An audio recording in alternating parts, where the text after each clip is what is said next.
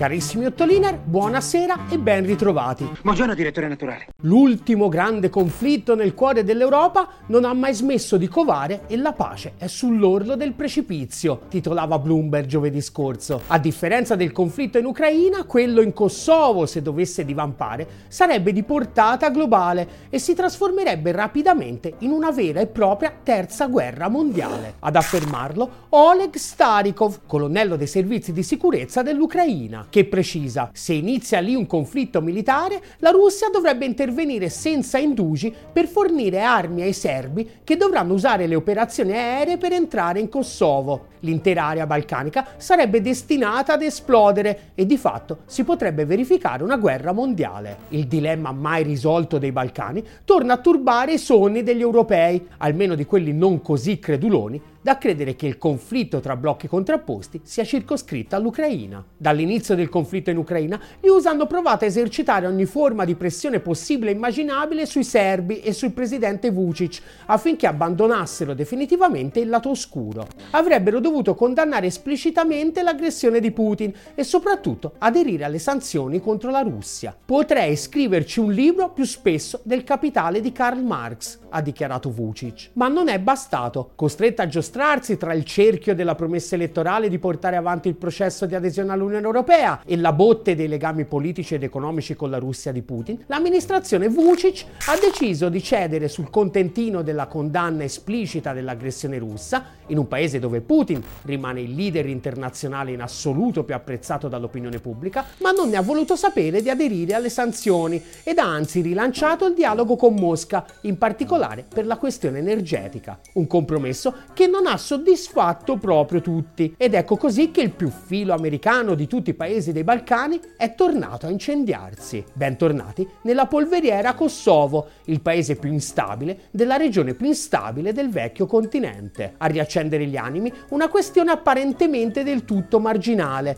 la famigerata guerra delle targhe. Tra gli 1,8 milioni di abitanti del Kosovo c'è anche una piccola minoranza etnica, sono i 100.000 serbi rimasti dopo la fine del conflitto, dopo che altri circa 200.000 se la sono data a gambe per fuggire a una specie di pulizia etnica, ma di quelle che piacciono alla gente che piace. Il grosso è concentrato nella cittadina di Mitrovica e in altri tre comuni al confine con la Serbia. È il Kosovo del Nord, che anche dopo la dichiarazione di indipendenza di Pristina nel 2008 è rimasto sotto il controllo diretto di Belgrado, che continua ad emettere targhe e documenti, fino a quando Pristina li ha messi fuori legge. Da lì si è innescata un'escalation che ha portato a innumerevoli proteste, blocchi stradali, barricate, qualche sparatoria e addirittura la dichiarazione della massima allerta per le truppe serbe di stanza sul confine, che sono passate da 1500 a 5000 effettivi dispiegati. Con l'inizio dell'anno nuovo la situazione sembra essere parzialmente rientrata,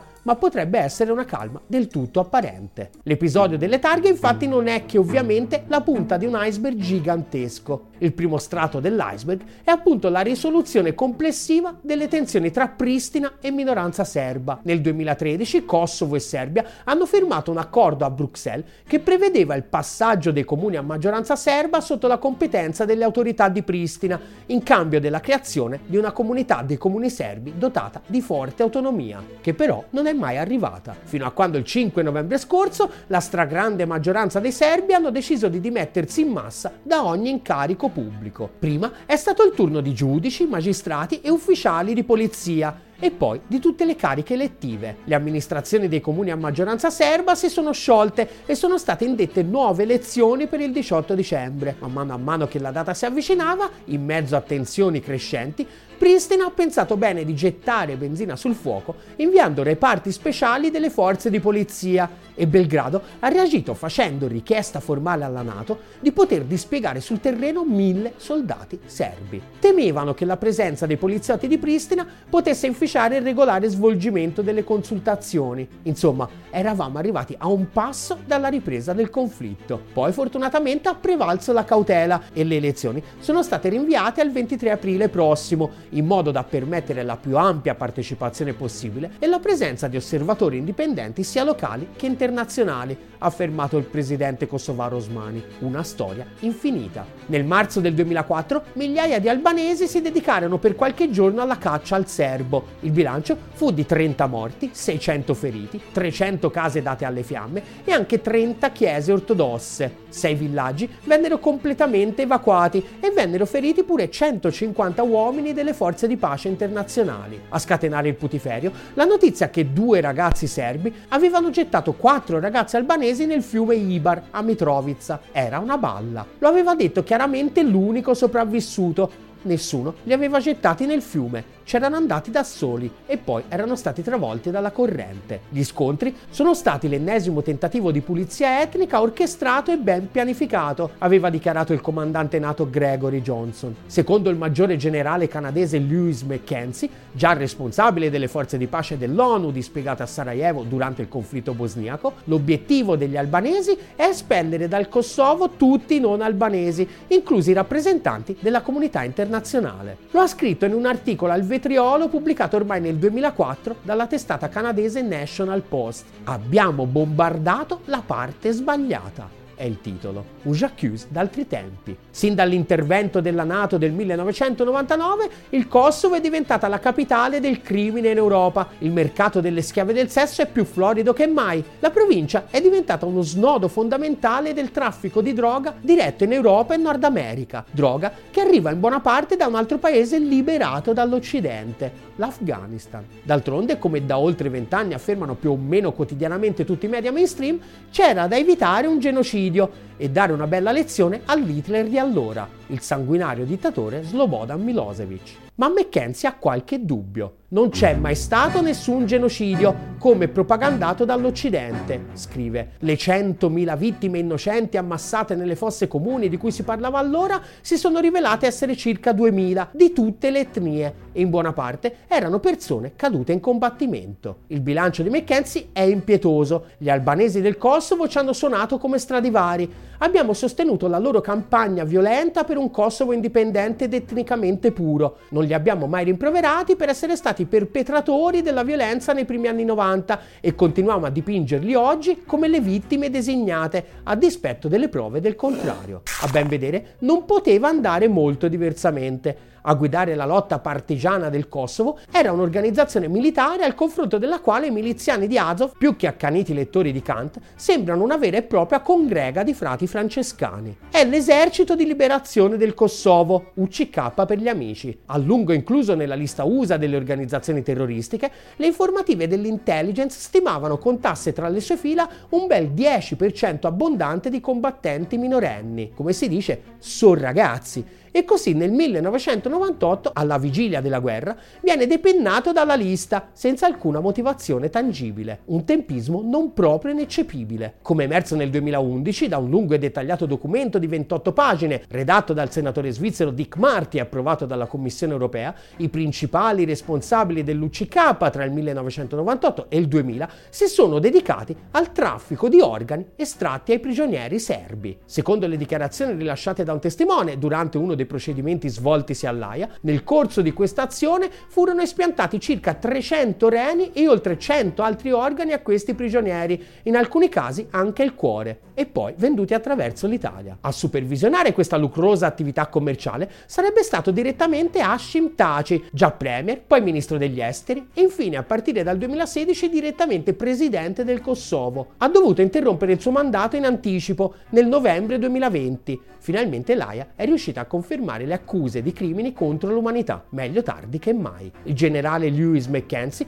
non è stato l'unico pezzo grosso delle gerarchie militari occidentali a contestare integralmente l'operato della NATO in Kosovo. Heinz Lochwey era un generale di brigata tedesco e da consigliere militare dell'OSCE a Vienna è stato in prima linea per tutta la vicenda e quando ha deciso di votare il sacco nel suo libro Il conflitto in Kosovo, strade per una guerra evitabile, in Germania è scoppiato il putiferio. Il racconto di Lochwey Fai parte dal 13 ottobre del 1998, quando per riportare sotto controllo il conflitto che stava divampando in Kosovo, il presidente serbo accetta di firmare l'accordo proposto da Richard Holbrooke, già regista tre anni prima degli accordi di Dayton che avevano messo fine al conflitto in Bosnia. Secondo Lokwai, i serbi avevano cominciato a rispettare gli impegni assunti Gli albanesi non facevano altrettanto. Avevano ricominciato ad assaltare stazioni di polizia, avevano sequestrato due corrispondenti della principale agenzia di stampa di Belgrado e avevano anche riconquistato le postazioni dalle quali i serbi si erano ritirati. Secondo l'OCFI, i serbi hanno pazientato un paio di mesi, poi hanno sottoposto la situazione al vertice dei ministri degli esteri dell'OSCE e solo dopo non aver ricevuto nessuna rassicurazione hanno ripreso le ostilità. A febbraio del 1999 iniziano i lavori del famoso accordo di Rambouillet. Secondo l'OCFI, durante quel mese abbondante di trattative, sia serbi che albanesi si sarebbero contenuti molto, ma c'era chi remava contro. E indovinate un po' chi era? Gli americani sostenevano la necessità di inviare truppe di pace senza il mandato dell'ONU, racconta l'OCFI, che ribadisce, al contrario di Francia, Regno Unito, Germania, Russia e anche Italia, gli USA non furono mai disposti ad accettare il mandato dell'ONU come presupposto. Secondo l'OCFI, i primi a cedere furono proprio i tedeschi, un film già visto. Dall'ottobre del 98 in Germania aveva assunto la guida del governo una maggioranza rosso-verde che per le riserve nei confronti della Nato di numerosi esponenti veniva considerata poco affidabile. Dovevano dimostrare di essere pronti ad ubbidire, esattamente come il nostro D'Alema allora e volendo anche la nostra Giorgiona nazionale oggi. Oltre agli USA, spingere per un intervento illegale senza perdersi troppo in queste inutili lungaggini delle risoluzioni ONU era una fetta importante di opinione pubblica, anche progressista, imbeccata da una gigantesca campagna di propaganda. Strano, eh? Succede succede mai per una, una, novità. Uno degli episodi più importanti sarebbe quello del villaggio di Racak, dove gli osservatori dell'OSCE nel gennaio del 1999 trovarono ammassati 45 corpi etichettarono immediatamente l'avvenimento come crimine di guerra gratuito contro la popolazione civile da parte dei serbi. L'Ocquai non entra nel merito e non nega questa possibilità, ma ci aiuta a capire ancora una volta quanto sia pericoloso lasciarsi guidare dalla reazione emotiva ad episodi del genere. Secondo l'Ocquai, quando sono stati ritrovati i corpi, nessuno aveva la minima idea di cosa fosse successo, ma William Walker, che guidava la delegazione OSCE, cosa fa? Si circonda di uno sciame di circa 30 giornalisti, con loro si reca sul posto e dichiara Qui è stato compiuto un massacro e la responsabilità è delle forze armate jugoslave. Come in altri episodi più recenti, la sete di verità era così tanta che hanno permesso ai giornalisti di provare a trovarla liberamente. Come dice Lochwai, per permettere il regolare svolgimento delle indagini sarebbe stato necessario chiudere l'accesso al terreno e non lasciare avvicinare nessuno ma ho parlato con alcune persone presenti e mi hanno raccontato che i giornalisti hanno raccolto i bossoli dei proiettili per portarseli via come ricordo e hanno disposto i cadaveri in modo da poterli riprendere meglio. È questo il vero scandalo. Ovviamente il giudizio estemporaneo e totalmente infondato di Walker, come accade quotidianamente anche oggi sul fronte ucraino, viene preso come oro colato dall'OSCE, dalle Nazioni Unite e da tutti i governi che non aspettavano altro. E quello che fa un po' tristezza è vedere che ancora oggi le affermazioni di Walker vengono considerate una fonte affidabile anche da divulgatori indipendenti e per molti aspetti del tutto encomiabili, come il gruppo di Nova Lexio, che nel suo filmato sul Kosovo le ha presentate come una specie di prova provata. Per fortuna almeno non hanno fatto cenno al famoso campo di concentramento di Pristina. I serbi ammassano migliaia di albanesi in enormi lager,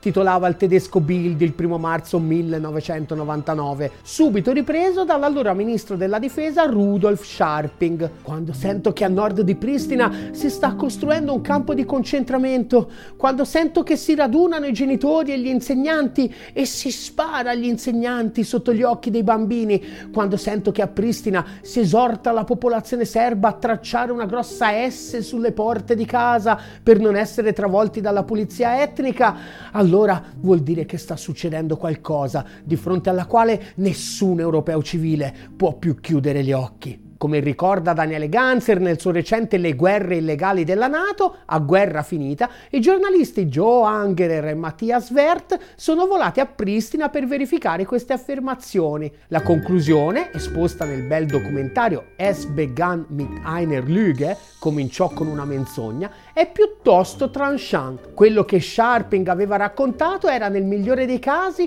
propaganda diffusa in buona fede, ma più probabilmente soltanto una storia dell'orrore inventata di sana pianta. Il punto essenziale, che anche gli amici di Nova Lexio si sono dimenticati di sottolineare, è che, come afferma Lockfi, la propaganda ha sempre cercato di dimostrare con ogni mezzo necessario come prima degli attacchi aerei della Nato fosse in atto un genocidio, una grande pulizia etnica. Ma questo non è vero. Prima dell'inizio della guerra, nei rapporti della difesa tedesca, non si fa mai cenno a pulizie etniche o a genocidi. Prima dei bombardamenti NATO non esisteva una situazione che potesse essere definita di catastrofe umanitaria.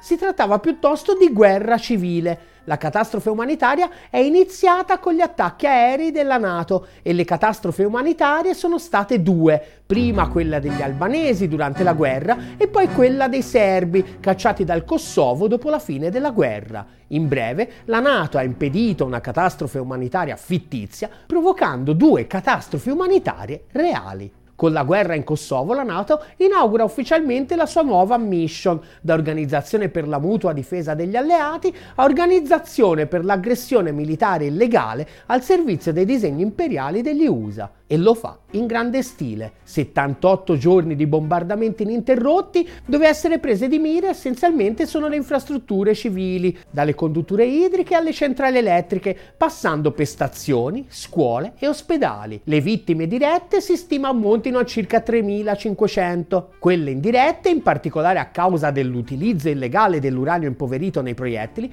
ammonterebbero a 3-4 volte di più. Per gli USA ne è valsa la pena. Quei nazionalisti indomabili dei serbi, con il loro sguardo sempre rivolto ad est, ne sono usciti con le ossa rotte. E il Kosovo invece è stato soprannominato il 51esimo Stato americano. Una delle principali arterie di Pristina è stata ribattezzata Clinton Boulevard e sfocia in una maestosa statua dell'ex presidente alta 3 metri. Ma soprattutto il paese ospita quella che allora era la più grande base americana costruita all'estero dai tempi del Vietnam, la base di Camp Bondsteel. Copre 955 acri di terreno e per farle spazio sono state rase al suolo due intere colline. Può ospitare fino a 7000 uomini e ospita attività commerciali le più disparate, da Burger King a Taco Bell ed è impenetrabile, come l'ha definita l'inviato per i diritti umani del Consiglio d'Europa, Alvaro Gil Robles, è la nostra piccola Guantanamo. Verrebbe utilizzata come centro di detenzione per terroristi islamici,